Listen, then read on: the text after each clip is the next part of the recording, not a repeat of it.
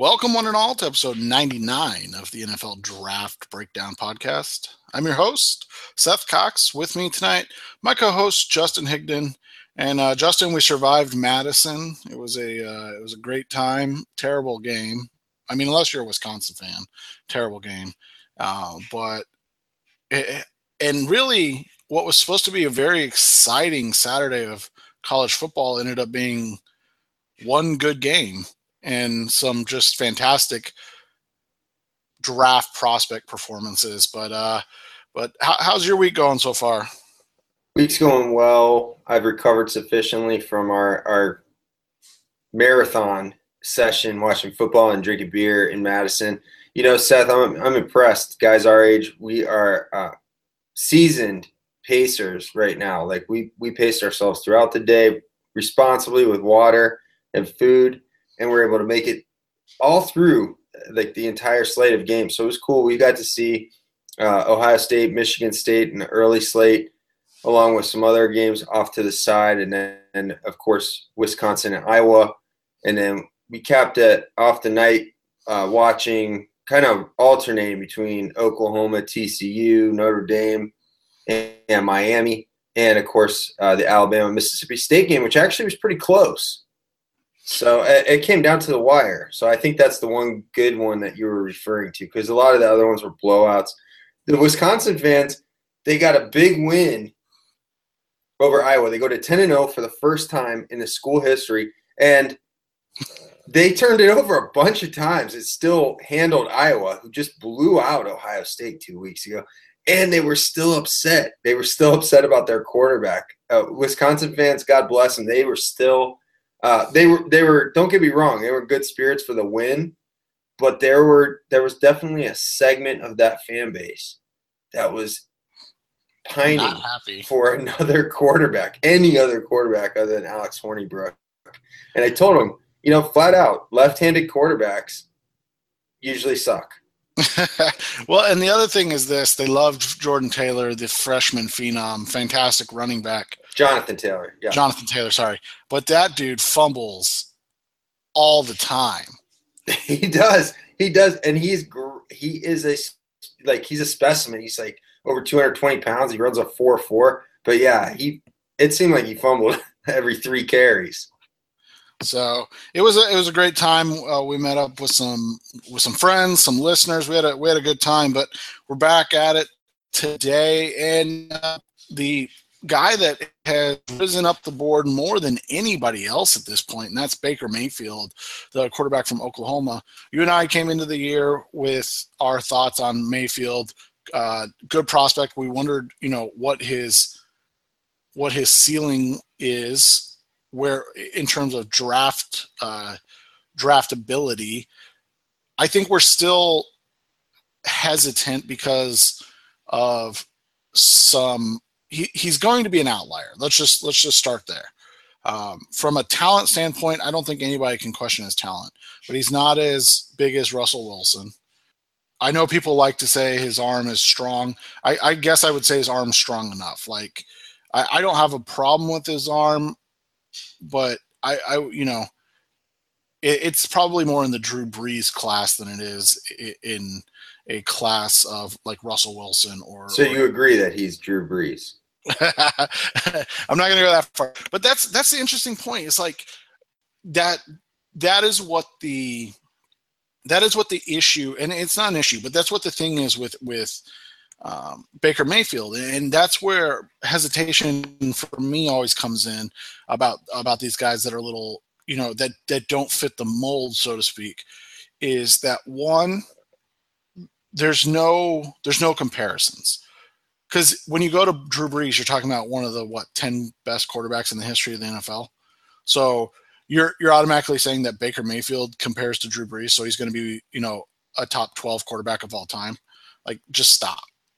Even if he's very good, the likelihood that he's going to be a Hall of Fame quarterback is is low. Even if he's a very good pro, and, and so I think that's what the problem is. is you can't you can't put a comp on on Baker Mayfield. You can't put a high end and a low end because there's no there's no there's nowhere to go with that because there's no comparisons because the NFL just doesn't like quarterbacks that are built like Baker Mayfield. And and so that's that's what our question is. It's not it's not whether or not he can play. I think you and I both have always agreed that he's a he's a gamer. He's a guy that, you know, thrives in the big moment. He's got some, you know, Deshaun Watson in him in in that when it's the biggest game he shows up the biggest but my question becomes you know one who takes the chance on him and two if things go awry are they going to give him are they going to give him the Blaine Gabbert treatment where he's going to get 40 starts on three different teams yeah I, have got a couple of things um, for one we talked about it in our Big 12 preview. Uh, Tony Pauline, who's always plugged in with the draft scouts, with NFL scouts, uh, he had Baker Mayfield. He gave him praise. He actually liked his arm, his arm strength, and he gave him praising, but he ultimately gave him a fifth round grade coming into the season. So we talked about it at the time. I think we said, yeah, uh, fifth round, maybe that's too low. I, I don't recall exactly what we said, but we were kind of like fourth, fifth round. That sounds about right for the, for a guy like this. As far as what he had done to this point, uh, statistically, it was already off the charts. But we know it's in the Big 12. My question tonight, kind of, and, and going forward, who's going to slow him down? They've only got two. They've only got games against Kansas and West Virginia coming up. So I don't think anybody's going to slow him down until he gets into that college football playoff scenario. So maybe at that point, he runs into a brick wall. We know that Oklahoma looked like a couple years ago they got into the college football playoff and they looked overmatched. Now maybe that's some issues with teammates. I don't think that he's always stepped up in the big games. He he struggled against Ohio State in 2016, but against Ohio State in 2017 he looked phenomenal. And he's looked phenomenal throughout this whole year. If you want to say like what's his roughest game, is it maybe it's Iowa State, maybe it's Texas, but you you don't see a really awful game on his in his portfolio for the 2017 season. So I can understand like this guy making a climb. In fact, he's the type of prospect that does make a climb. You you kind of peg him as a mid-round prospect and then he has nothing but success. He even looks improved as a passer throughout this season. So you elevate him a little bit. But you know, I, th- I still have some questions. Is his arm really that strong? You see the ball flutter sometimes. That might indicate small hands or smallish hands, or it might indicate, you know, some varying arm strength. I've said before that to generate arm strength, he kind of loads up with a windup. You can see that when he delivers the ball.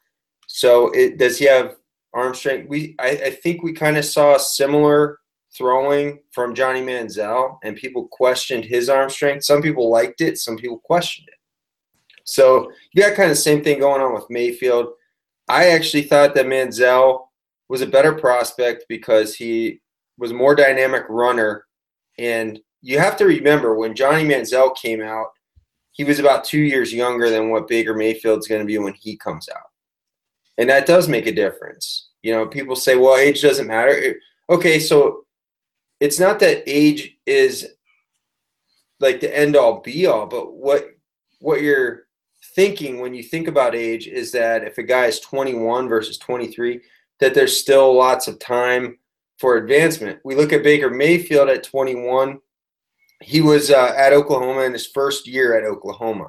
Certainly wasn't, he was putting up big numbers then, but he certainly wasn't as advanced as he is now at uh, 22 going on 23 in his third year at Oklahoma. So that's why people consider the age. It's not that they assume that somebody's going to develop, it's that we've seen guys develop from those ages. The question is, can they develop at the NFL level? So, you know, when a young guy, when an underclassman declares, that's always the question. Is he going to develop at the NFL level the same way he would have in college?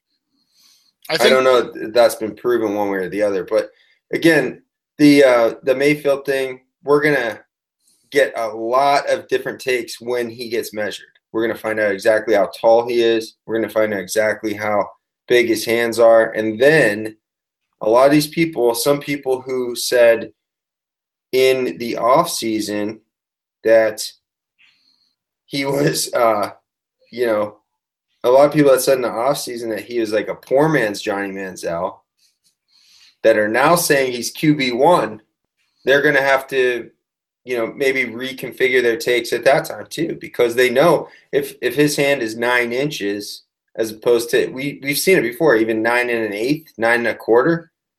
Man, the NFL people take that stuff so seriously. So I think Mayfield's been great, man. Uh, I wrote an article for Revenge of the Birds last week. I named two quarterbacks in that article. It was Lamar Jackson and Baker Mayfield. He's impressed me. Is he um, number one overall type of player? I don't think so. So I think people are, you know, giving him due for improving, but I don't think I think they're maybe going a little bit overboard when they talk about him as a potential first overall pick. When you look at this quarterback class, it's something that we've talked about quite a bit, and we'll we'll get to more of it in our hot take segment. But when you look at this quarterback class, the the comparisons for Baker Mayfield are pretty cut and dry. You you've been told Drew Brees, you've been told Johnny Manziel. Like those those are the two. Um, when it comes to Lamar Jackson, the uh, the comparisons are kind of all over the place. We've had some people compare him to Randall Cunningham. Um, we've seen some comparisons to RG3. I'm assuming RG3 before the knee injury, but you know, uh, you never know. Yeah, um, yeah. Michael Vick, uh, our buddy Ian Wharton talked about that one a little bit. Um, Deshaun Watson, we've even heard Johnny Manziel. You know, maybe maybe not as high of a tier of a passer as you want, but more than makes up for it with his legs. And and oh, by the way, he does a lot really well passing the ball. Um, when you look at all of those, you know they're they're all interesting because they're all dynamic players. They're all players that win with their arm and their leg. So I think I think that's kind of obviously going to be where the comparison spectrum falls for Lamar Jackson. But my question has always been on Lamar Jackson is are we giving him enough credit as a passer? And you tweeted out something interesting um, to kind of back that up. Right. I uh, I tweeted this on uh, Tuesday night, and basically, Lamar Jackson has improved as a passer each year from freshman to sophomore, now junior year. His completion percentage, I know people like to look at that. That's gone up each year. It's right now hovering right around 60%. And he's generated 110 touchdowns. I think 63 passing, 47 rushing that he's responsible for in just three seasons. And yet he seems like he's an afterthought in this QB1 discussion. So the guys we named uh, as comparisons, right? I don't think there's a perfect comparison for a guy like Lamar Jackson. He's a very unique player because he's, well, I, I mean, he's unique in that th- this kind of guy doesn't come around that often, where he's so dominant as a runner and as a passer that he basically carries a team, a team that might otherwise just be a shell of itself if not for this player. And I think that qualifies here with Lamar Jackson. He's, you know, we we talk, uh, we've talked a lot about Josh Allen and how he gets the pass for uh, his supporting cast, uh, or the fact that the team wasn't that good before he got there. And I think Lamar Jackson's kind of in the same category. I mean, he without Lamar Jackson doing what he's doing, I don't know that Louisville is, is a very good team at all. So th- this guy is a huge, huge component. He's the, he's the majority of their offense as both a passer and as a runner. And when guys have that kind of responsibility on their shoulders, this is a Power Five conference guy. We don't see, you know, correct me if I'm wrong, and if you're listening and you think of some people you know, tweet us at SCoxFB or at AFC2, the number two NFC. Tweet us and let us know. But I can't think of many people who had were responsible for this much of their team's offense, still had a pretty successful team, and didn't have any success at the college level. You know, RG3, he did get hurt. So his performance, which was one of the great rookie years we've ever seen, fell off a cliff after he got hurt. We'll see what happens with Deshaun Watson. I know people are going to give the uh, skinny knees criticism too to Lamar coming out. So his measurements, like we talked about with Mayfield, those are going to make a difference too. But look, Vick was not nearly as prolific a passer in college, and somebody traded up to draft him number one, and he had a successful year, or he had a successful career as a passer. Randall Cunningham came in as a raw passer, ended up being a very good passer by the end of his career, and in the meantime was a, a unique threat when he was having success. So uh, early on with in his Philadelphia days. So Manziel, as we've talked about before, he showed those elements of being a playmaker, being a, a double threat quarterback as a pro, and it was obviously derailed by cocaine. We, as far as we know, Lamar Jackson has no off the field issues. So, yeah, tell just, me why this guy can't be successful. Well, and I think the reality is he can be. It's just again, like Baker Mayfield, it's it's in a different way than what we are used to. It's in a different way than what we have seen. And uh, you know, when Deontay Lee and I spoke on this show about a month ago, that was one of the concerns we had for Lamar Jackson. It wasn't whether or not he could succeed; it's whether or not he's going to get a chance to succeed. Because is he going to go somewhere like uh, you know, like Arizona, where they're pretty cut and dry on how they like to run their offense? Or is he going to go somewhere like San Francisco? Obviously, not now, but San Francisco, where you know they'll adapt their offense to the talent that they have. Are is he going to go somewhere um, that's in a just a free fall? And, and I'm not taking a shot, but is he going to go somewhere like Cleveland where he could walk into a bad situation with Hue Jackson or be oh, Hue's not going to be there next year, or be the guy that is the last draft pick for this Moneyball, you know, ideal organization. Like all of that, all of that plays into what what happens with Lamar, and so. And so when you combine that with the fact that he's not a traditional drop back passer, he doesn't win in traditional ways, people people are going to be hesitant. And, and I understand that. I don't agree with it. You know, give me Lamar Jackson every day of the week, and I'm going to feel great about my chances every Sunday. Like, um, and it, but again, f- for those that are, are worried, I do understand the concern because you're you you're right. Like, is the NFL smart? No, they're not. Um, it, you know, it's something that we've seen tweeted out a, a lot recently that you know, good teams, teams that are winning, are all of a sudden adopting a lot of college offense type of, of, mentality and and they're doing it successfully and all of a sudden you're like oh wow this this stuff works. And it's like oh no yeah it's always worked. You guys were just too stubborn to to try it because it's not the way the NFL does things. So you know and, and that's the other unfortunate thing is that we are beholden to the NFL so it's not like we can say, oh yeah, Lamar Jackson is going to be great, and then he goes and flops and be like, well, he just he never got in the right system, so that was why he flopped. So, you know, that's that's the other thing. Teams don't want to take a chance on on outliers a lot of times because they want it's what's the word I'm looking for? It's a bigger risk. You know, the the quarterback drafting a quarterback early is a big enough risk. But one of the things that you're not hearing about Cleveland this year. I mean, other than they should have drafted Deshaun Watson, but the, one of the things you're not hearing is that I can't believe they wasted a pick on DeShone Kizer. It's because it was a low risk pick where they got him.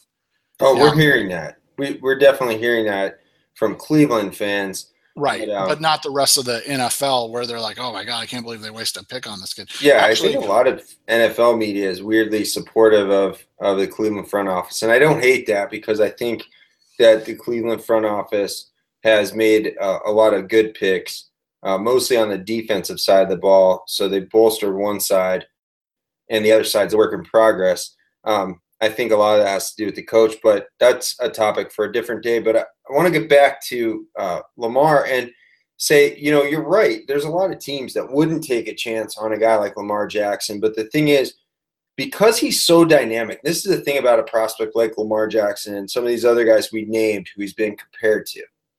He's so dynamic. He's been such a great college football player and in a high profile conference that the team that does take him, whether it be the team that picks him number one overall or maybe trades up at some point to take him, a la how Houston did with Deshaun Watson, that team is, I think, probably more likely to recognize the unique talent they're taking and then tailor some things to him. So if you just put plunk Lamar Jackson on, on each of the 32 teams, you're going to have a lot of ill-fitting, you know, matches there. But if he goes to the team that wants him, remember uh, Atlanta traded up. It took Michael Vick number one. When people had some of the same, I don't remember the the whole conversation about Michael Vick, but I do remember that people wondered if he could be an NFL passer. He was the lefty. He didn't. He wasn't nearly as prolific as a passer as any of the guys we see coming out of college today, as far as yards and passing. He's such a dynamic runner. So people were kind of like, "How how's anybody going to use this guy in the NFL?" We're hearing kind of the same arguments with Lamar, except he has been a more prolific passer and he has improved in the pocket. You know, he does struggle a little bit sometimes when he gets facing these better defenses, but you could say that about a lot of guys. And then you start to think about the line he's playing behind, the running backs. He's got Reggie Bonnafon, a former quarterback, playing running back. He's got a he's got a couple good receivers. One was hurt, I know, but um, we're not quite sure what caliber receivers those guys are as compared to other programs. But he's again, he's carrying this team. I think he's a unique enough guy that people are going to that somebody's going to fall in love with him. And you know provided he just doesn't tank all the pre-draft stuff somebody's going to fall in love with him and then he will be a good fit somewhere. So then it's just going to be all these other things his frame maybe hand size maybe he measure you know louisville's notorious for guys being two inches taller than they really are on the roster and that kind of thing. But I really I think, mean, and that is a fair concern. Yeah, I mean Lamar's listed at six three, so it comes at six one. Is that a huge?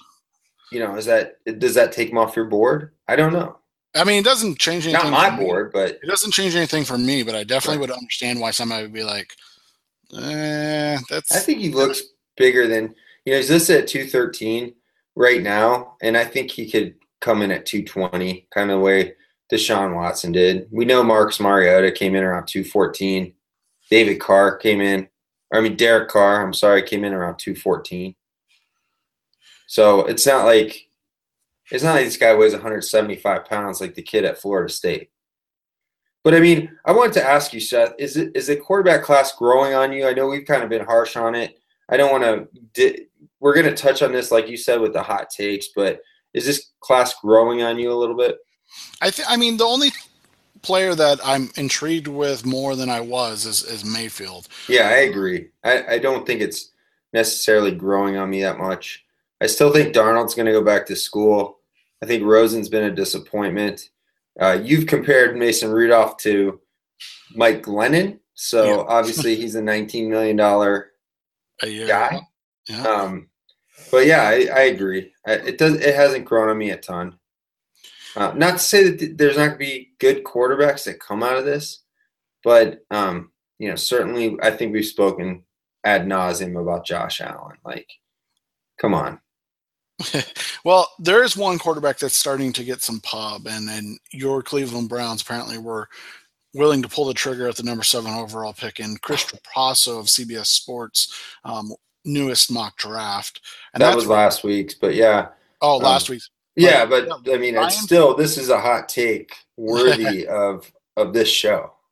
Ryan Finley of North Carolina State going not just in the first round, but top seven, um, top two. Oh, did he go number one overall? He went number two overall. Oh, this, this because at the time, oh, San, uh, Francisco. San Francisco was picking number one. Yeah. Oh yeah, yeah. Um, when you look at that, it doesn't make any sense. One, Um, Fin- Finley is a nice player. Um, statistically, he's had a very nice year 63.5% completion percentage, just under 2,700 yards, 15 touchdowns to only four interceptions. Uh, but all four have come in the last three games, two of which were losses. Um, and and in his in their win against Boston College this last weekend, um, he was a sterling 13 for 32 for so to be fair, uh, this mock came out before that performance. But it it came out after his 17 for 37 performance against Notre Dame. Against Notre Dame. Right. So, I mean, that's the thing is is I think one of the things that we do here and and it's not like a be all end all but if you're a quarterback that's getting touted if, if you're starting to get kind of some run one of the first things that I do is I say, okay, let me go look at how they've played against ranked competition. And his numbers against Clemson weren't horrible, um, but he did throw two interceptions. But his numbers against Notre Dame, and then even in, in some of the wins, um, you know, against Pittsburgh, and then, like I said, Boston College, they were really bad. And that is what gives me pause to start to promote a kid like Ryan uh, Finley. I almost said Ryan Lindley. Uh, Come on, don't doom this poor kid. They're the same player. No, I'm just kidding. Um, but, but you know what? He's going to get the he's going to get the tall, white pocket passer treatment that that a lot of a lot of these guys get. That's that's a boost he's going to get.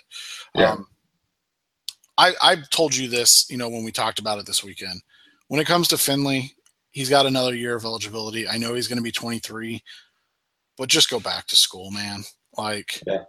don't don't come out this year. You know what? If you put up a, a season next year that you've put up this year, then maybe maybe so because you know as, as a as a tr- as a junior, which was like a redshirt sophomore, um, with North Carolina State last year. He had an okay season, 60% passing, just over 3,000 yards, 18 touchdowns to eight interceptions.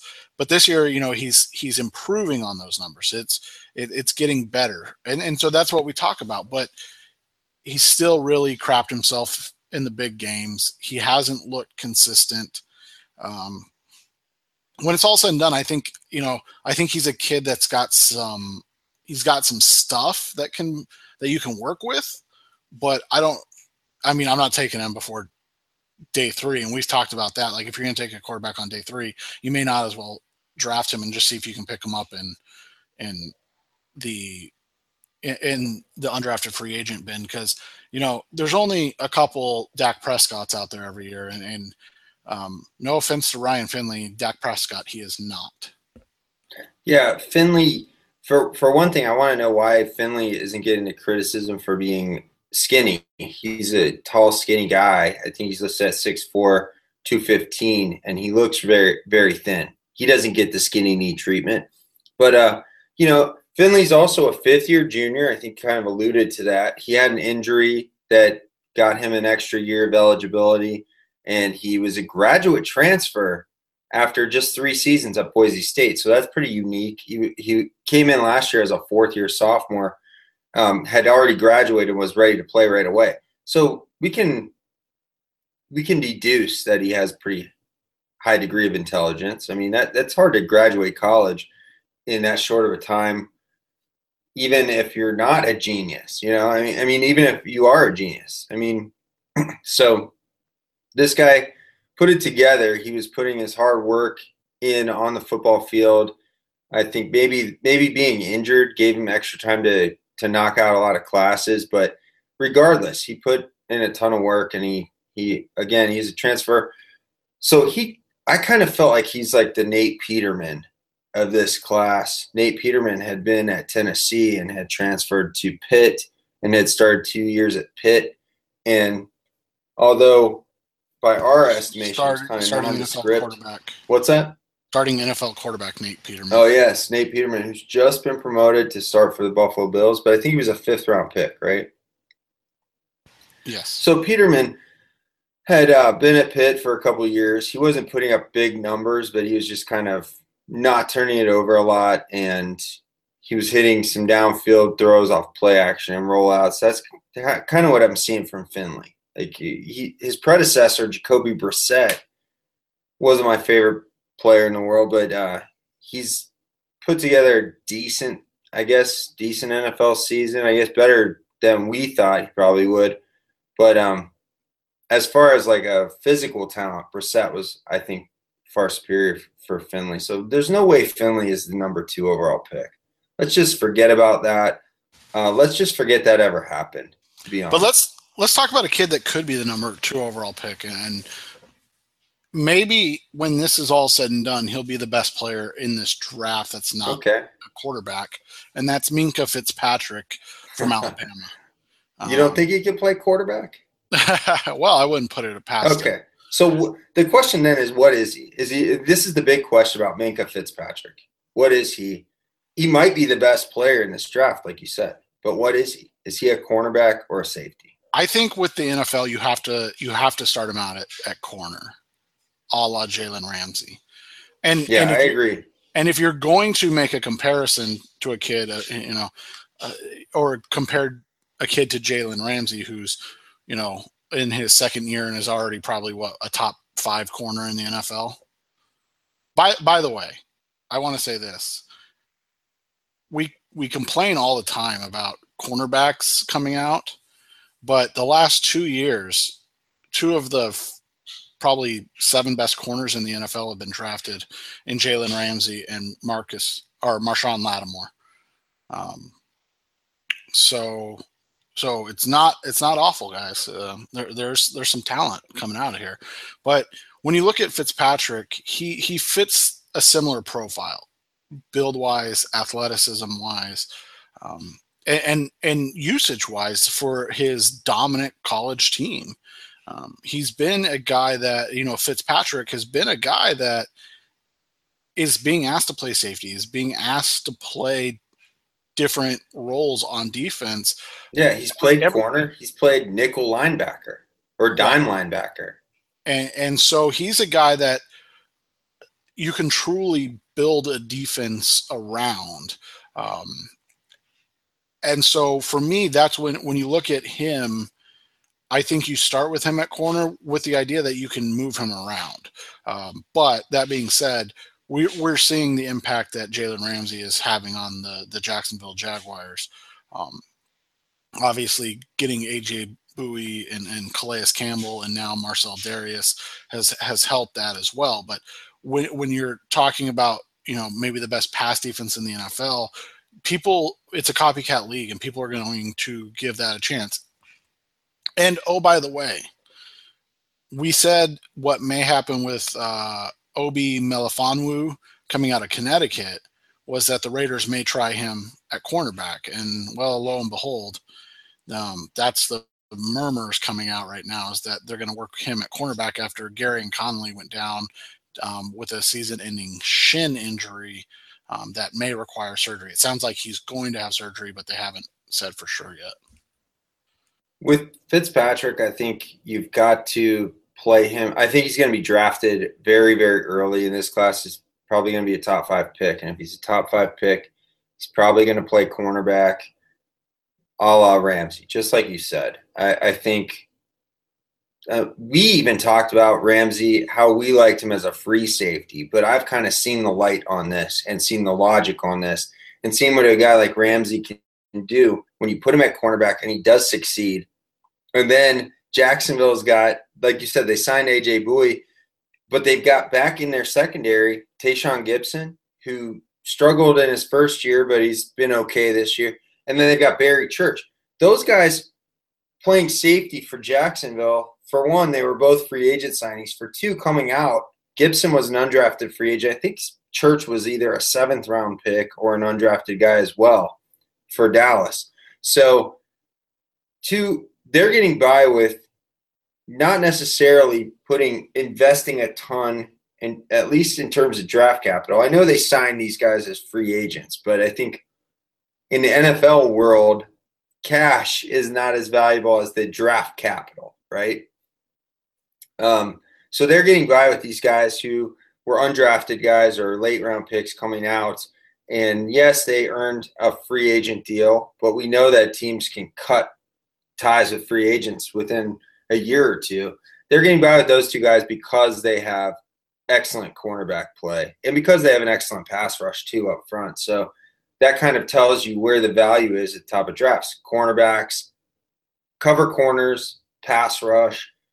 Jacksonville's covering all that ground right now. And I think, like you said, copycat league, people are going to look at how this team that was struggling is now getting by even without great offense. So a team like Cleveland, maybe with two top, it's looking like at this point, two top seven, two top six picks. So Fitzpatrick could be a great target with that second first round pick uh, if he goes if he does drop out of the top three. I don't know that he will because again, I don't know how deep this class is, but you know, we'll see. There, th- this is so up in the air. There could be, you know, people that fall in love with some of these quarterbacks or whatever. But bottom line is, I think Minkah Fitzpatrick is going to get the chance to play cornerback first, even if mostly all the draftniks right now are projecting him at free safety when it comes to the draft, there's been some other risers this year um, that have kind of really stood out. And and this is we really want to specifically talk about the guys who bolstered their stock just last weekend when we got a chance to to watch them. And and the first one is a guy we you know we got to go see up in Wisconsin, Leon Jacobs of Wisconsin. Um, our buddy Owen was telling us you know about about him and the fact that he's a you know he's he's a guy that has overcome some some injuries and he's he's kind of just a, a freak of nature in terms of athletic ability and and what he does. And this weekend um, he had a sack a tackle for loss and um, a pretty a pretty nifty fumble return for a touchdown where he had the wherewithal to not let his knee go down and pick it up and take off running. So yeah, and it was fantastic. He actually had his knee on the ground, but before picking up the ball, he made sure that his knee came up off the ground, then scooped the ball, then ran it in for I think a 21 yard fumble return touchdown. It was a very very athletic play. To be honest with you, Seth, I didn't know anything about Leon Jacobs until our buddy Owen Reese at Reese Draft told us to check out this guy, and then the game starts. It turns out uh, Jacobs has now eight and a half tackles for loss for the season, so he's been an impact player for that Badger defense. Even though he's a fifth year senior, and the first four seasons were pretty low impact, but he made his mark on this game against an Iowa team that had just came off a dominating victory over Ohio State.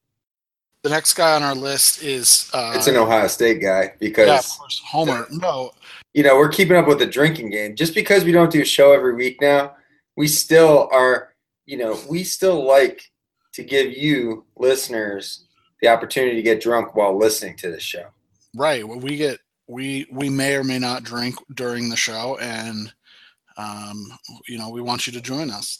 But Mike Weber had uh, clearly his best game of the season, and maybe, maybe the best game of his career. In in the Ohio State just throttling of Michigan State, one of many many disappointing games this weekend. By the way, not um, for me. I actually, if you watch the YouTube video of this show, which I don't ever recommend, but I am wearing my Ohio State hat with pride again this week after uh, bearing it with shame last week.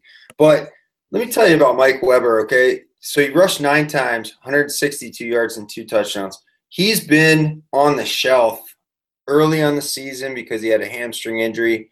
And Urban Meyer's been trying to get him going all year. He's been splitting carries, of course, with J.K. Dobbins. And then J- J.T. Barrett gets a lot of running opportunities every game as well. So Weber's just kind of been on ice. There have been some speculation that he might even transfer after the season. I don't really think that's going to happen. But one of the things I thought was interesting is in the spring, Ohio State posted that Mike Weber ran a 4.35, and I thought that was crazy because, of course, Ohio State spring times are always exaggerated. They're kind of famous for exaggerating their 40 times, like Louisville is famous for exaggerating height. But 4.35, I still thought, well, maybe that means Weber runs a 4.45. Let's say it's a tenth of a second exaggeration. This is the first time I've ever seen Mike Weber where I thought, dang, maybe he really is a 4 4 guy. We saw him running away from Michigan State defensive backs. It wasn't even close. He had an 82 yard touchdown and another long touchdown run uh, within the 50 yard line. But he was running away. I mean, I've never seen so much speed. The hamstring looks healthy. Mike Weber, redshirt sophomore. At this point, I would expect that he'll be back at Ohio State next year, but you never know. One guy that we've been waiting for patiently, impatiently, everything, uh, waiting to kind of bust out, and it's not his fault. Um, I think that's probably the most important thing to, to get right off the bat. It's not his fault. But we've been waiting on Calvin Ridley. Calvin Ridley teased everyone as a 20, 20 21 year old freshman. And now as a senior, he's kind of finally picking up where he left off. And I joked with you he's on a, he's a junior. Oh, junior, yeah, sorry. Right. And I joked with you on Saturday, but it, it really wasn't a joke. And, and this isn't a shot at Jalen Hurts. Jalen Hurts is a fantastic college quarterback, just a wonderful player. But he has regressed since he lost the best passing quarterback he's played with in Jake Coker. And and that wasn't really I mean it's a joke, but it's not really a joke. It's a, yeah, I, I remember laughing and then saying, you know what? That's probably true. Because it, it's one of those things where, you know, Hurts' game is not putting the ball down the field. He, he's getting really good at it, by the way. Like he, when you're talking about prospects improving year to year, Jalen Hurts has improved from year one to year two um, in, in, leaps and bounds. But uh, it, it's still not his forte. It's still not his strength. And yet we're seeing Ridley kind of re-emerge onto the scene as maybe maybe the best wide receiver in college football. Um, and and there was a play in the Mississippi State game where he got the ball coming across the middle on a uh, on a sh- you know sh- kind of shallow medium crosser, and he had one guy uh, between him and and a big play, and he made a move that not many guys make, and and I I looked at you and I said he's gonna end up being more similar. And I'm not saying that he's going to be this good, but he's going to be more similar to like an Odell Beckham, where you never really got to see the full display of what he could do um, as a pass catcher because he went to Alabama and he had to pass block and he had to catch a lot of short passes and and run seven yards you know on extended you know basically run plays um, and so when he gets to the NFL if he gets to a team that has a quarterback that can push the ball uh, vertically I think you're going to see this kid be able to do something special. Yeah. So the knock on Ridley might be the same knock that we heard about Odell Beckham Jr. We, I think his junior year he scored seven touchdowns, and there was a lot of from the uh, the analytics slash fantasy football community. There was some he was taking some heat for not scoring a lot of touchdowns, and Ridley only has two this year. But the thing is, after uh, what five catches, 171 yards. It was the second highest total of his career in terms of, of receiving yards. The most explosive in terms of yards per catch game that he's had in his career. He looked fast. He looked every bit of the rumored 435 or maybe even faster guy that we've heard about. He's going to be 23 as a rookie. If he comes out this year, he's going to be 23 as a rookie next year turning 24 late in his rookie year. So the age has always come up with him. Um, when a guy's on the older side, the question is, has he plateaued? Well, look at Ridley. Like you said, he had a huge season as a freshman where he was 20 and turned 21 late in that year. This year, he's averaging 15.4 yards per catch. That's the highest total of his career over 15 yards per catch suggests an explosive player. We've heard again that he runs a 4 3, 4 3 5 from Alabama spring practices. Again, that's kind of like Ohio State. There might be some exaggeration there. But say he runs a 4 4 1, 4 4 3. That's still a fast guy making explosive plays. Yes, the passing touchdowns aren't there. Like you said, Alabama is geared toward running. They've got Scarborough, they've got Harris, they've got Hurts, all that can run the ball in short yardage. So when Alabama receivers are scoring, it's usually a big play, long touchdowns. We saw that um, Ridley made a catch for a very long catch and run, like the play that you described, that didn't result in a touchdown. But it doesn't mean it wasn't a key play in that game. Again, that was a close game. So Ridley's a player who I think, you know, I've I've talked about Courtland Sutton. I've talked about James Washington as maybe the top two receivers in this draft, but Ridley's a guy that's going to jump into that mix if he runs that that speedy 40 time because he's like six foot, six one, 190 pounds. So we've talked about this in the past. A guy like that's got to run fast. We liked Will Fuller because he did that. So if Ridley does that, he's going to get into that category, I think. So I, I like what he's done this year. He's having, in my opinion, Ridley's having the best year of his college career with, like you said, not his best quarterback and not a ton of touchdowns. But I think this is, we wanted to see more out of Cal, Calvin Ridley as an explosive playmaker. And I think we got a really good glimpse of that on Saturday. When you look at the kind of landscape of college football right now, there's been one guy in the last two games that has put his name in just big bright lights of being uh, you know kind of the hey go back and look at me guy.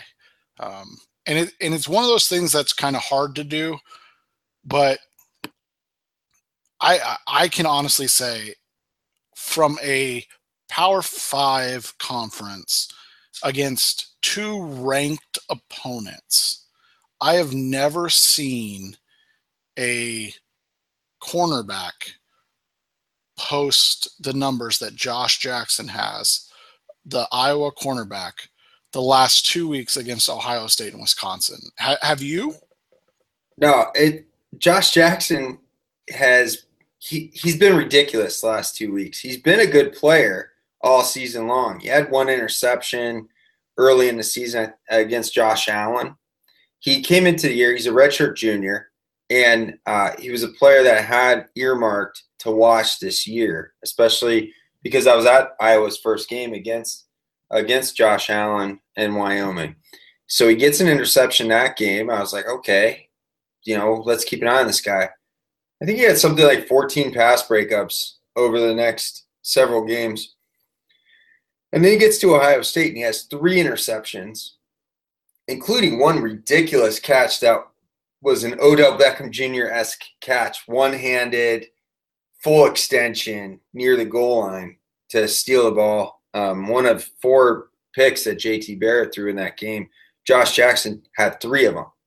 This weekend, he almost one ups himself by getting two more interceptions and returning them both for touchdowns. So in two weeks, he's had five picks, two pick sixes in that mix. He's got seven interceptions on the season. This past weekend, not only did he have the two interception return for touchdowns, but he also forced a fumble. This player's got to be, you know, I don't know how they do college awards. A lot of times they kind of set those earlier than, you know, we're seeing this guy do this in November. So maybe some people have already cast their vote it's kind of screwed up the way they do college award voting, but he should be a Thorpe Award contender. The thing is, this is going to come up if Josh Jackson declares, and he might not. Remember, Desmond King had eight interceptions as a junior, end up going back to school, and we said probably because he's a four six guy, and he ended up being a four six, high four five guy. Josh Jackson might be in that same boat. He might be a, a player that runs a high four five, four six and all these interceptions.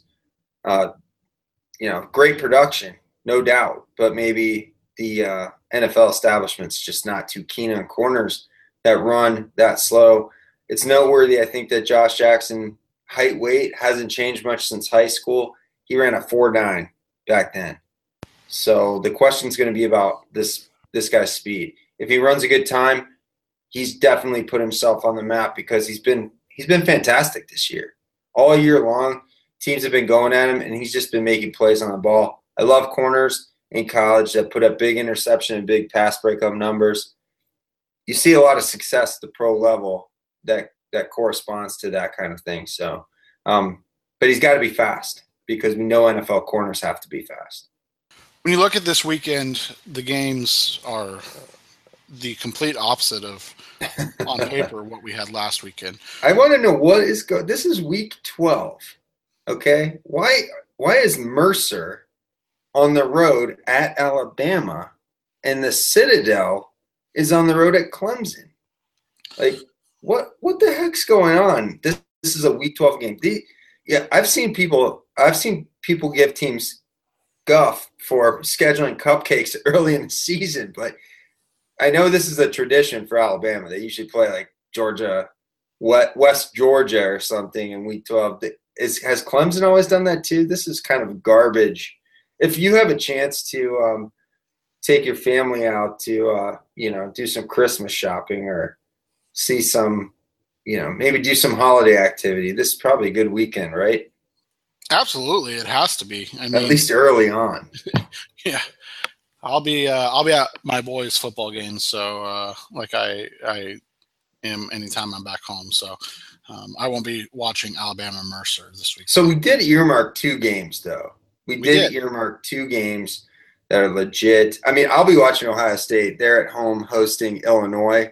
39 Which, and a half point let's, favorites last time I saw.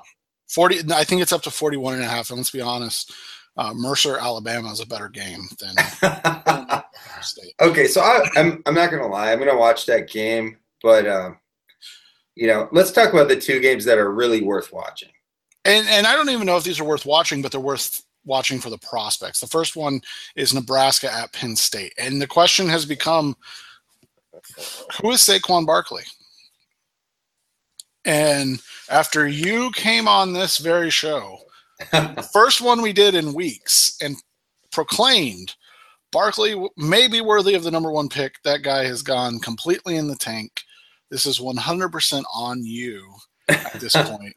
I have jinxed him, haven't I? Of a complete jinx. But honestly, like when you look at what he has done the last couple of games, you look at it and you say a 2.9 yards per carry average in two losses, nonetheless and a 3.8 yards per touch in the last three games. So, two losses. He's averaging under four yards per touch. So, not just four yards per run, four yards per touch of the football. And that's from scrimmage. It, let's be clear, because he did have that 97 right. yard touchdown. I'm not talking about his kickoff return. But yeah. this is what what and the let's let's say who that was. That was against Ohio State, and that was against um, uh, shoot, I, the second, the other team uh, in the middle there's, but Rutgers was in there too. That yeah. was this past weekend. And so when you look at Michigan State was the other one, correct?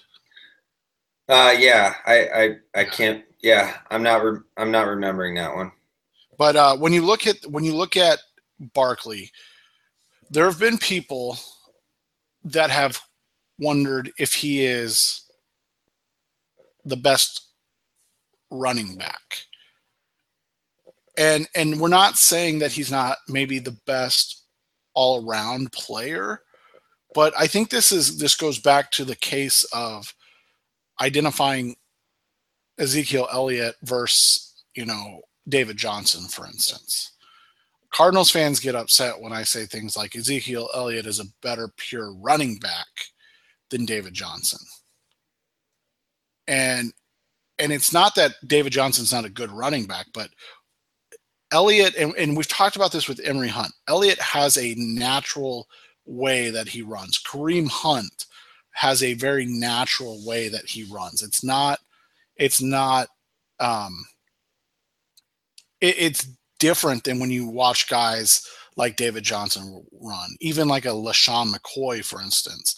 Um, you know, Shady has built his career on being able to stop and start better than anybody else in the league. Um, Zeke Zeke just understands how to run behind a line and, and take what's given to him, and then you know continue to kind of fall forward before breaking a big run.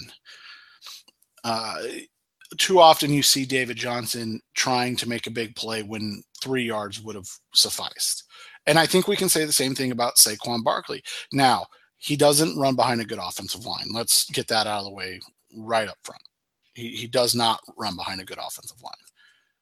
But you would expect more from a guy that was not only being billed as the the Heisman Trophy winner, not a candidate, the Heisman Trophy winner um, three weeks ago before that Ohio State game, and and obviously you would expect more from the guy that's being talked about as being the first overall pick in the 2018 NFL draft.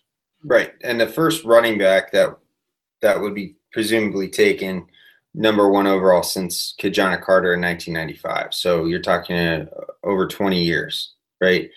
Um, that was, by the way, that was Michigan State sandwiched in there between the Ohio State and Rutgers game. So three games: Ohio State, Michigan State, Rutgers.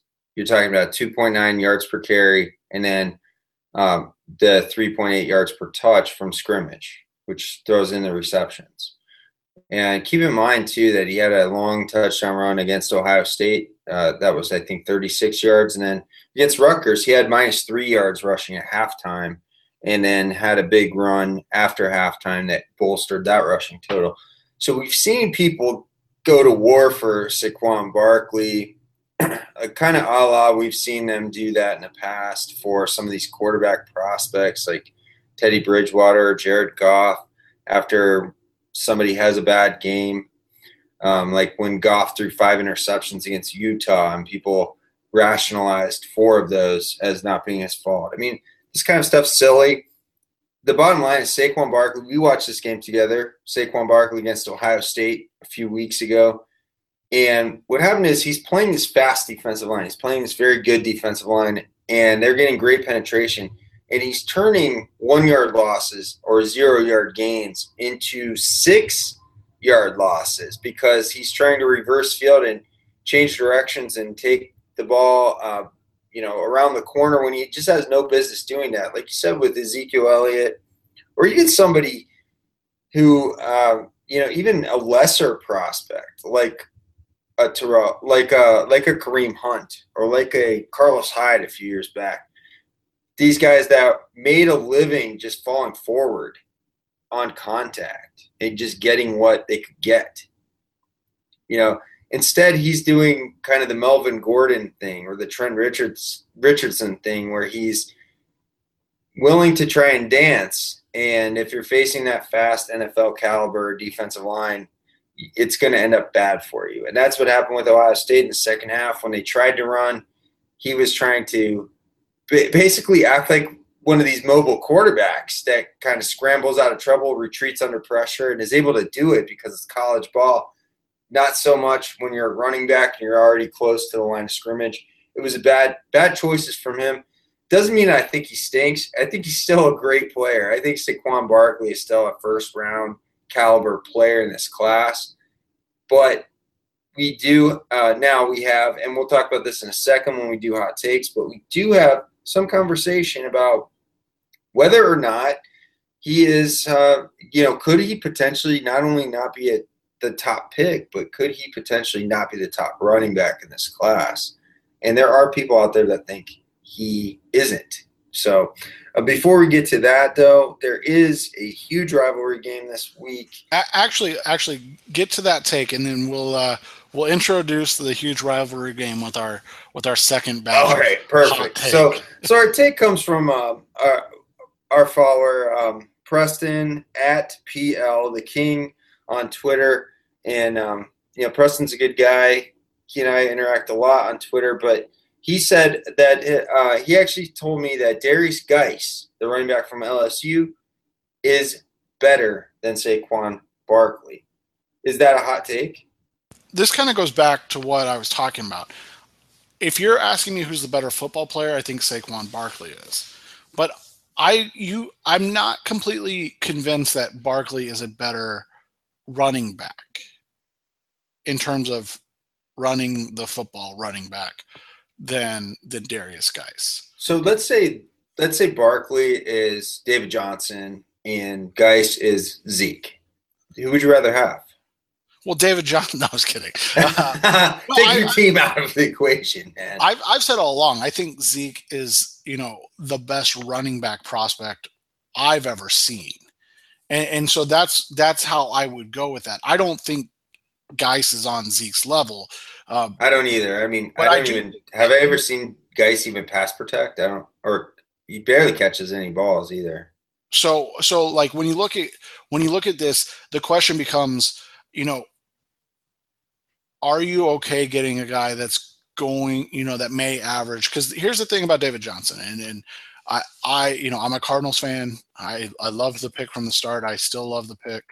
Um, it, I, you know, I wouldn't trade David Johnson for anybody in the NFL. But David Johnson, in his massive year in 2016, where he was an All Pro, averaged 4.2 yards per carry. In his rookie year, where he was kind of a weapon more than a guy that ran the ball a bunch, he averaged 4.6 yards per carry. So we're not, you know, exactly talking about a guy that's been in in rare air in terms in in terms of his yards per carry average. Now Zeke's average was down to 4.1 this year, and yeah. and I think I think a lot of that had to do with um, he he did well from Twitter uh, from Twitter gifs he or from like screenshots he was fat right? Right he was fat coming into the season. Um, I, you know i think just a lot of it had to do with i i don't think he expected to be able to play. But the, the other thing is like 4.1 or 4.2 when we're talking about nfl that's actually not bad. No it's not bad but that's what i'm saying. Is like when you look at when you look at like leading rushers every season and, and you're talking about like best you know mm. best running backs usually you see guys that are averaging a little bit more. Um, I think I think you're right, but I also think that those guys get like they get volume carries. Like look look at Le'Veon Bell, where we could say, you know, he he's got kind of a low yards per carry too. But when you're talking about, and that's what what's I think sets guys like Johnson, guys like Le'Veon Bell apart, is they're getting such a high volume of the offense and so, could you take a guy like Barkley and give him that high volume of an offense? And if he averages three point nine a carry, then is that that is that is that terrible? I don't think it is. No, but I mean, he's taking a beating. He's 230 pounds, so yeah. he compares favorably to those guys. But what we're not saying is that those guys went in the second round and the, the third, third round. round. Right. Well, and the thing is with like Le'Veon Bell, um, you know, he's he's struggling, and I use that term very loosely this year at 3.8 yards per carry. Kind of like because he's been worked to death. Yeah, kind of like what you're saying. But you know, it, in his first couple years when he was uh, a Pro Bowler and All Pro, he was 4.7, 4.9, 4.9. So you know, he's a guy that that has, uh, you know, I don't I don't think he's as natural of a runner as as Le'Veon. I think I think the comparison is David Johnson. And so but remember the knock on Bell coming out was, was that, that, he was a big guy that danced. Yeah. And so we're kind of seeing the same kind of thing.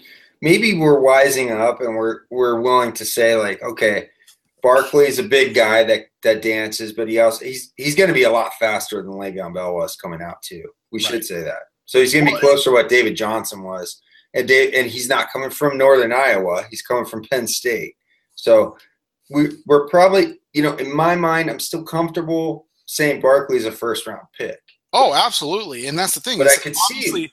Obviously, people, hindsight, you're going to take David Johnson in round one. It's not to say that he's not going to be a very good, even great player in the NFL. It's not saying that at all. Yeah. What, what my point is is that you, if you're drafting Saquon Barkley, you're you're drafting him not because he's the best running back. It's because he's the best all around running back. And right. I mean, all purpose, mm-hmm. all purpose yeah.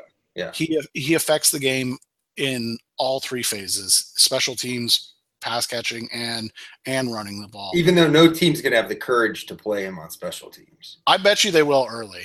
Okay, maybe, maybe if they have like first couple games, and then and then like when, if you have Jeremy Hill. yeah. yeah. Exactly.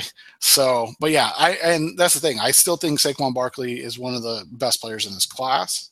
I think he's a special player, but I, I don't think that this kid is without criticism or without holes in his game. No, he's not. That that could lead to you going, "Wow, he's not this all pro that I expected him to be." And I think what it is is his running style. Now, maybe yeah. again, Maybe his running style is partially because their offensive line is atrocious in run blocking. So well, when he's going good, nobody talks about that though. No, right, nobody exactly. talks about Trace McSorley sucks or they have no well, receivers I mean, or their line I, sucks. When he's going good, when he's going bad, then all of a sudden everybody around him sucks and he becomes Teddy Bridgewater. And and that's my that's my thing, man. Like I love I I like Saquon Barkley. I think he might be the best player in this class. But then he has a bad game against Ohio State, and people say, "Look, he played poorly. He he retreated when defensive lineman got penetration. He didn't make good choices with the ball." And all of a sudden, you've got a bunch of draftniks scoffing at you for even questioning him. Oh my God! Uh, you know, oh, how could you even question this guy's greatness? Look, look, he played like crap that game. Well, and, and it was his fault. A lot of it was his fault. And here's the other thing too. Those same guys were telling us five weeks ago that this was the greatest running back prospect ever. That he right. was. he was better than Ezekiel Elliott. It was better than this, yeah, exactly. This was the best running back prospect since Bo Jackson. By the way, most of those people weren't even alive when. I don't remember Bo Jackson. I'm older than a lot of those guys but but nonetheless that was you know that was what we were getting so this isn't this isn't us beating the drum for the opposite we've stated on here many times like if you're the cleveland browns and you're saying okay i can't gamble on mayfield or jackson because i'm dumb like we are every year well then that's fine take the take the best player you know the best non-quarterback in the draft and take Saquon Barkley. Just I like what we're saying is there's not a clear best number one player right now. Because right. you just I mean, heard us, if you've listened to this whole show by now, which we're dragging out, but we've talked about Lamar Jackson possibly being the top player, Baker Mayfield maybe the top player, maybe it's Saquon Barkley, or maybe it's maybe Saquon Barkley is not even the best running back. But you know, I think it's silly. I think it's silly, not only silly, but also just kind of douchey to go on there and and when uh, somebody has a legitimate question about a guy like Saquon Barkley, as good as he is, and to just scoff at them and like quote quote tweet them and be like, oh, "How could you possibly?" You know, sipping your wine and be like, "How could you possibly, possibly have questions about the top player in the draft?" Give me a break, man. Everybody's got questions in this draft. Speaking of which, the final game, and this will kind of end the show with a list of hot takes that Justin is just ready to get off here. um, we we have a big rivalry game: UCLA at USC. Number one versus number two quarterback prospect heading into this year. Finally, some uh, football that LA can care about. Right. Well, yeah, they don't care about the best offensive team in the NFL, the Los Angeles Rams. So, that was um, what? Yeah, exactly. St. Louis. Jesus. So when you look at when you look at this game, obviously the headliners are going to be Sam Darnold and, and Josh Rosen. But another guy that I think deserves to have his name thrown in the hat of this guy's a really damn good running back is Ronald Jones of USC. We've heard the Jamaal Charles comparisons this guy's a freak when he gets the ball in his hands, averaging on the season nearly eight yards per carry, 7.9 yards per That's carry. actually just the last three games. Oh, sorry, sorry. the last three games. Yeah. And so he's over six though, career career best over six, I think six point three yards per carry. And so when you look at when you look at this game, Rosen and Darnold are going to get the headlines, but for my money, the best player on that field that night might be Ronald Jones. I think I think you might be onto something. I mean, Ronald Jones has been so good. He's he's set a career high in touchdowns already, 14 rushing touchdowns, and um, the last three games. Granted, they play ASU and Arizona. Hey, apparently ASU was good for like four weeks in a row where they upset a number of ranked. Didn't ASU teams. beat uh, Josh Rosen? Yeah, and now okay. that and no, they lost to him last week, didn't they? I mean, oh, I you know I don't even remember, but you know the important thing is that Jones has put together 552 yards. Arizona State, Arizona, Colorado. He's feasted on those teams. 552 yards, as you said, almost eight yards a carry, six touchdowns in three games, and he's really the kind of what makes that offense run. And Darnold, I think, has settled down a little bit over the last couple games. He's turning the ball over less. I'd have to check with our buddy Ian Wharton at NFL Film Study. He's charting all the games, but he said that at, at one point a couple weeks ago, Darnold had already had 13 dropped interceptions. That's in addition to what has amounted to about a two to one interception, touchdown to interception ratio this season. So, yes, the quarterbacks are the headliners. Yes, I agree with you that Ronald Jones actually has potential to be in that conversation for top 40, top 50 player. And especially if he runs the 40 time that we expect, which is going to be in the low four fours. And I think teams are going to look for him. You mentioned the Jamaal the Jamaal Charles con, uh, comparisons because he was listed at six feet, 195. He looks over 200 at this point to me. If he's over 200 and runs a 4 4 in the low four fours, I think he's in contention for maybe even a late first round pick. So when you look at this quarterback controversy or, or comparison or whatever the hell you want to call it between Darnold and and Rosen, I think the majority of people would say Darnold's been better. But hmm. when you put it side by side, that's really not the case. And the reason that Rosen is kind of getting getting pushed aside this year is, is uh, you know twofold. One, his team is awful. Four losses already this year. Um, they're they're a win. They're bowl eligible, but they four losses this year. That's that's not good. But this guy has thrown 21 touchdowns to nine interceptions. Um, Sam Darnold has thrown 24 touchdowns to 11 interceptions, and you know, quite frankly, just plays on a better team. But Darnold's also fumbled a ton, ton of times. So. Right. But yeah, he, you're right. Plays on a better team.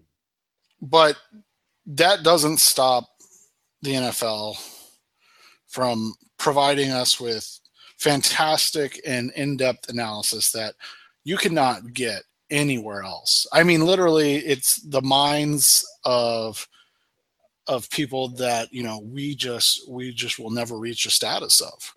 And yeah, it's easy to see why the NFL dismisses analytics, advanced analytics, because they're so, you know, NFL executives are so savvy, and we've got a great example of this because. So, so Daniel Jeremiah tweeted out or wrote an article where he asked five executives.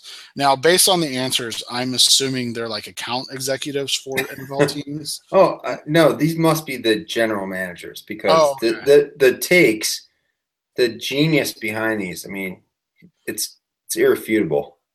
So why why don't you go ahead? Because you uh, you tweeted this out, you highlighted them. Um, it, it it's really just fantastic theater.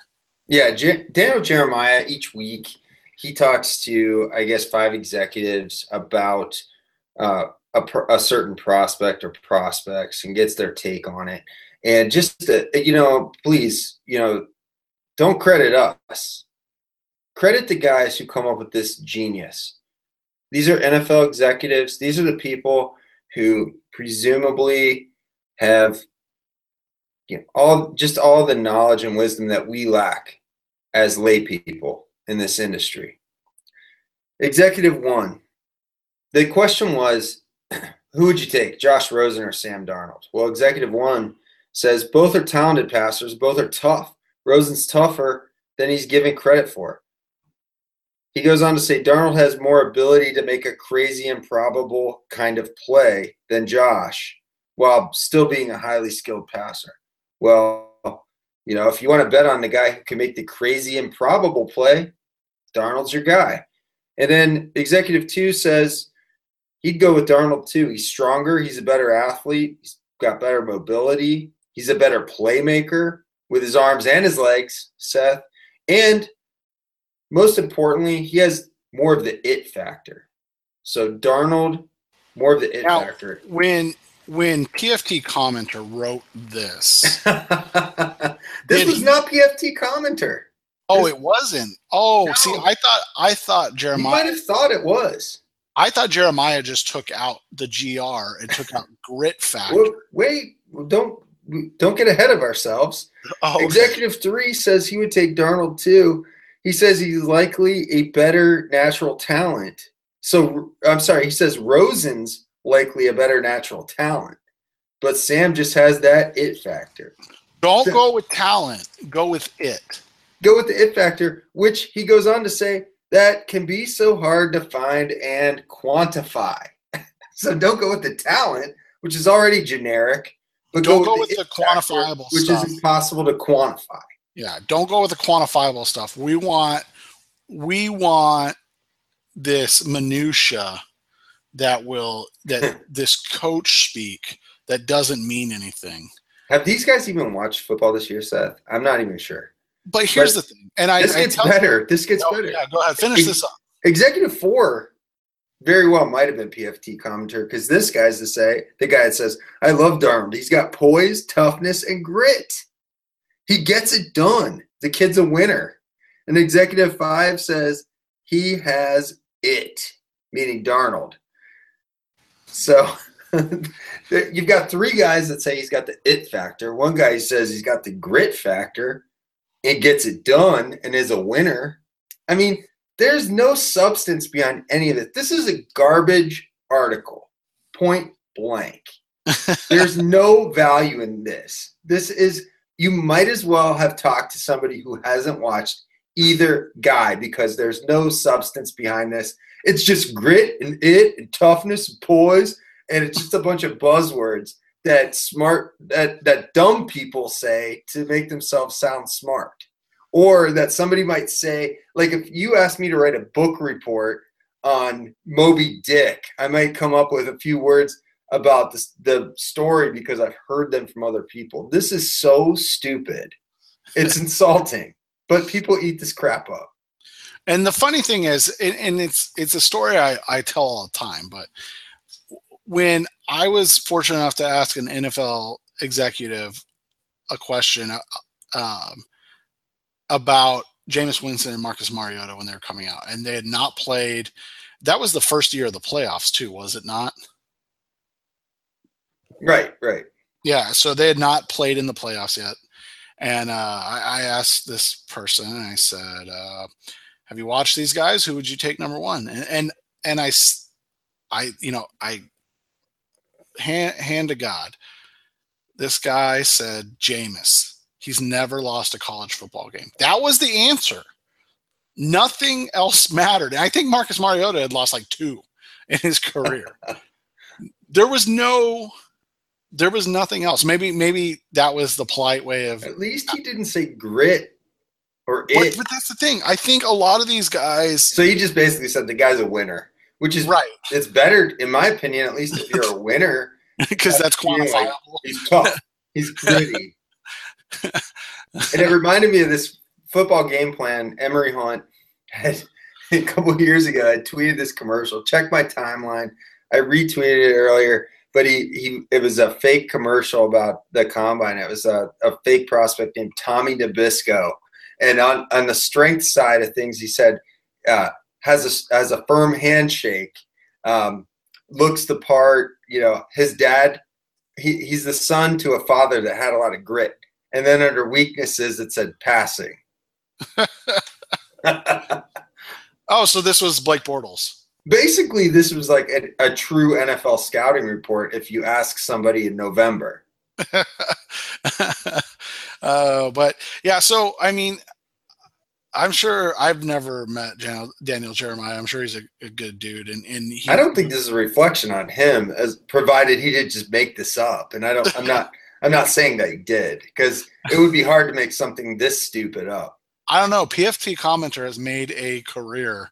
Like I said, it would be hard. it takes some talent. so, but yeah, so no, no big games this weekend. You know, we'll, we'll we will get some watched. We may do a show next week um, to see if we can give you guys something to listen to. Our next show will be a hundredth on so, on uh, Thanksgiving, uh, or we may should. wait because it, our our next show may be our or will be our 100th, and we're, we're trying to line up some uh, some. We should not mail this in. We we, we really should. We we should probably just straightforward say like, look, you know, we're not going to do a Thanksgiving show. so, yeah, so, you know what? We'll tweet this out. Don't download this until next week when you're going on your uh, Thanksgiving we'll road trip, and you need a uh, or or just re-listen to it and re-listen to those in-depth analysis of Josh Rosen and Sam Darnold at the quarterback position. But we appreciate you listening as always. We'll be back probably in a couple weeks to talk well a lot of different things with the college football season winding down. Um, check us out on SoundCloud. Check us out on iTunes. Check us out on Blog Talk Radio. We're also on Stitcher Radio. Uh, anywhere there's a podcast, you can find this podcast. We appreciate it. And hey, go to Draft Breakdown right now. I know some people are upset. People are upset, Seth, because Draft Breakdown's a subscription site now. I think it's two bucks a month. You know, this is not this. This is to support us. If you want to listen to us, you can get it for free. You get do the SoundCloud thing, do the iTunes, Blog Talk. It's free. You don't have to pay us. But think about the guys that have been making those draft breakdown clips for all these years. Nobody's ever asked you for anything. If you don't want to, if, if you're upset and you don't want to pay to watch draft prospect, I understand that too, right? But if you are a fan of the site, if you want to continue to support the site, keep that in mind and just go ahead. Um, it's two bucks a month you know, I'm not going to tell you to do that. I, I know what it's like. You know, you have to get another subscription, you have to create a new username and password. I, I get it, right? But these guys have put together a great library of clips, cut ups. They're putting new stuff up every week. So if you want to support those guys, trust me, this isn't this isn't a situation where guys are getting rich off your two bucks a month. Um, you know, if you feel like it's something you want to support, by all means, please do. And if you don't, that's cool too, because I know Christmas is coming up and you probably got other stuff to worry about. So just keep that in mind. You can listen to us for free. We're just uh, we're just doing this for fun and for the retweets. And and honestly, if we ever come to your town, the only thing we ask is that you buy us uh, a pitcher of beer. So we had we had multiple pitchers of beer bought for us in Wisconsin. I don't even think most of these people knew who we were, but uh, but our hype man got out in front of us and and we got we we, we were able to uh, score some pitchers of beer. it was a hospitable town.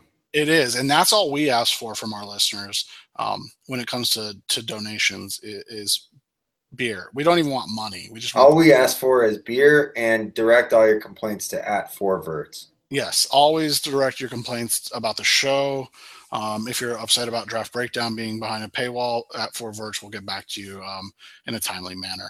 Thanks for listening. As always, we'll be back in a couple weeks. Have a good Thanksgiving, everybody, and and and enjoy the uh, the college football season.